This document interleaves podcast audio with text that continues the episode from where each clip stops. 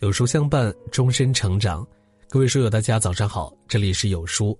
今天是一月二十三日，大年初二。金湖百尾逍遥去，银兔昂首吉庆来。在这里，有书君祝愿所有的书友们新春快乐，阖家幸福，兔年如意，万事顺心。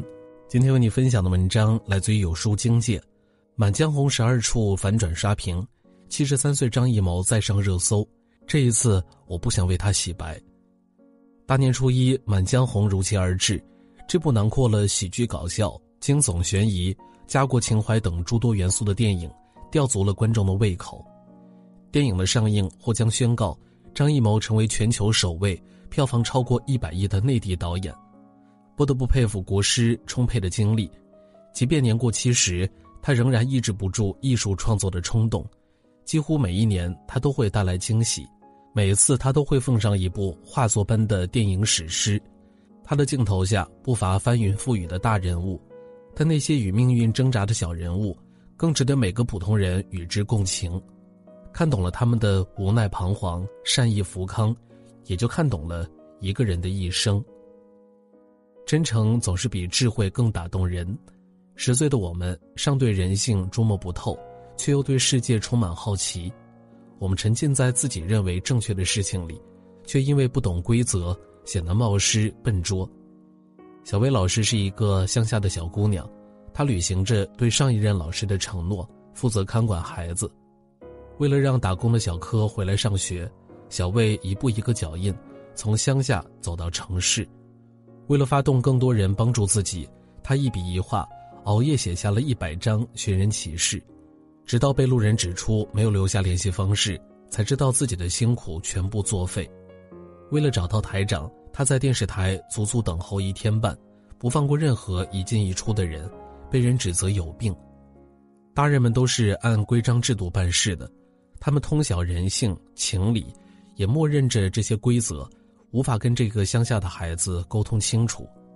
保安嫌他无证件，接待员嫌他身无分文。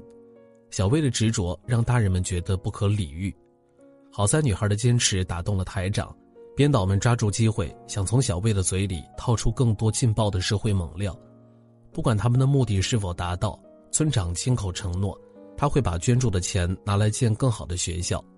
那些教室里崭新的彩色粉笔，也成为了孩子们最好的慰藉。这便是真诚的力量。有时候，它是孩子们的眼泪。滴在每一个大人的心头上。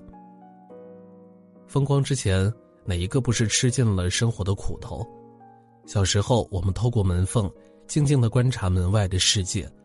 二十岁，我们终于踏出门外，不再是这个世界的旁观者。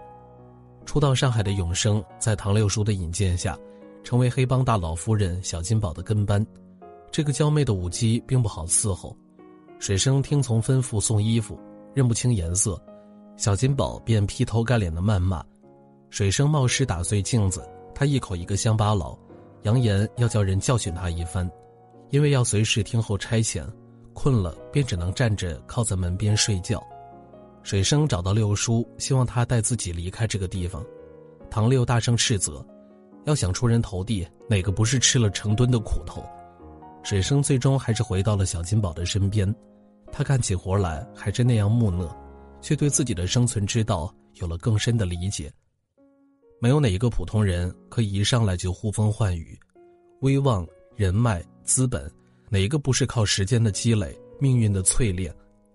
影片的最后一幕，三枚银元从倒挂的水生口袋掉落河中，彼时歌谣缓缓响起，它空灵回味无穷，却遥远触不可及。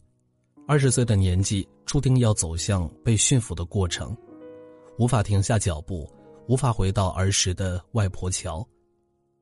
与人交往不能只遵循单方面的情或理。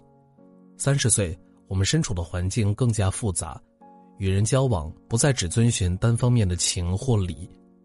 秋菊的丈夫因为骂人被村长踢伤了下体，秋菊挺着肚子向村里的李公安讨要说法，李公安最终裁定村长赔给秋菊两百块。哪知道村长也是个倔脾气，他将二十张十块的钞票故意扔在地上，意味着秋菊每捡一次就向他低一次头。秋菊实在气不过，他不是为了钱，只想要讨个公道。他带着小姑子一路从乡里告到市里，裁决结果不满意，就再次诉讼。可还未等裁决结果出来，秋菊因为难产命悬一线。村长没有计较此前的纠纷，骑着自行车挨家挨户寻人帮忙。在他的号召下，村民们合力将秋菊送去了医院，孩子顺利出生，秋菊的命也保住了。村长摇身一变，成为了秋菊一家的救命恩人。在孩子的满月宴上，秋菊想要亲自道谢，却不见了村长的身影。在热闹的欢声笑语中，山外的警笛声显得格外刺耳。因为丈夫鉴定为轻伤，法院已派人带走村长拘留十五天。于情，村长是自己的救命恩人，两家的恩怨本该一笔勾销；于理，村长踢伤了丈夫，应该收押承担责任。所谓的坏人也有自己善良的一面，所谓的好人也有自己精于算计的一面。三十岁的我们深陷于人情世故，受制于法律法规，在复杂的社会关系中，没人能独善其身，即便使出浑身解数，也未必能随自己的心愿。同时做到让其他人也满意，在这个年纪，自己还未活得透彻，却已经要为人父母。敢于冲破规则需要勇气，但未必会是赢家。四十岁，我们成了中年人，身上套牢了两根绳子，一根是社会规则，一根是家庭责任。这个年纪，我们需要的更多是安全与稳定。杨天青是一名苦工，从小父母双亡。被杨家主人杨金山收养，二人以叔侄相称。虽然杨金山从不在乎他，但因为有了一日三餐，天青也甘于这样日夜操劳的生活。这天，杨金山娶来了第三房妻子菊豆，他并不拿女人当人，相反，他只当菊豆是他生娃的工具。每天晚上，他都会变着法儿的虐待菊豆，房间里凄厉的哀嚎让人毛骨悚然。天青爱慕菊豆已久，终于有一天，他手持班斧，想冲进房间解救菊豆。那满腔怒火，仅仅因为杨金山的一声呵斥，便被瞬间浇灭。琐事、累事、烦心事，早已磨平斧刃的刀锋，心中的苦与不甘，也只是化作楼梯的一处裂缝，几乎不被任何人察觉。天青与菊豆缠绵在一起，二人偷情生下了天白。被错当成了杨金山的男娃，在杨金山的葬礼上，天青与菊豆遵循礼节，整整挡棺七七四十九次，一通折腾下来，二人已遍体鳞伤。天白则高高的坐在棺材上俯瞰众人，相比于悼念亡者，这更像是一种传承社会规则的仪式。偷情的事情最终还是败露，被天白亲眼所见，他亲手用棍棒溺死了亲生父亲天青。可怜的天青，至死都没有勇气带菊豆逃离这个家。四十的年纪，上有老，下有小，事业和家庭的重担压得我们喘不过气来。想要丢下责任，得到所谓的自由，又意味着失去既有的稳定。为事业的进步忙碌时，别忘了偶尔停下来休息；为家人的幸福奔走时，别唯独忘了自己。时代巨变。唯有爱能照破山河万朵。七十岁该吃的苦没有落下，该遵循的规则没有逾越。我们理解孩子的莽撞，年轻人的苦闷，中年人的矛盾。但即便抛弃再多的旧物，终究有某样东西，值得在衰老仪式的边缘坚守。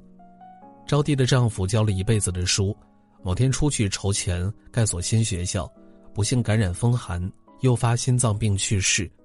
村长想开拖拉机把男人带回来，但招娣坚持要让人抬回家中安葬。这段路她走了几十年，她只想陪丈夫走完最后一次。动乱的年代，严酷的牢狱，没能阻隔两个相爱的人厮守终生。这世上的百般阻挠，却让两人愈发坚定地认定彼此。只要手中有那么一束爱的火炬，就可以踏遍荒芜。照亮时代的寒冬。回顾上个世纪张艺谋的非商业电影，观众们总是感到一丝压抑，它来源于电影故事中特殊的时代背景。我们当下暴露的问题，在那个年代被无限放大，最终血淋淋的呈现在每个人的眼前。我们想要出人头地，却被重复灌输着规矩的重要性；我们想要寻求帮助，周围大部分人能做到的，也只是不那么冷漠。但千万不要忘了，张艺谋导演镜头下还有这些人，一个都不能少的高老师，一生奉献给山区孩子的教育事业；摇啊摇，摇到外婆桥的翠花嫂，家境贫苦，始终对生活充满希望；秋菊打官司的李公安，自愿东奔西走，出钱调节邻里关系。这些小人物就在你我身边，他们让这个世界更有温度。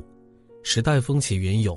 命运变幻无常，这世上的真善美便是我们守护幸福的屏障。人生未必能圆满光明，也未必需要日日穿梭于红砖绿瓦、纵酒狂欢。属于我们的生活，无非就是逐浪前恐惧，品味后喜悦，团聚时归于真实。就在背起行囊，踏入未知的社会迷宫之前；就在背靠阳光，清点硕果的满足之后；就在奔赴千里。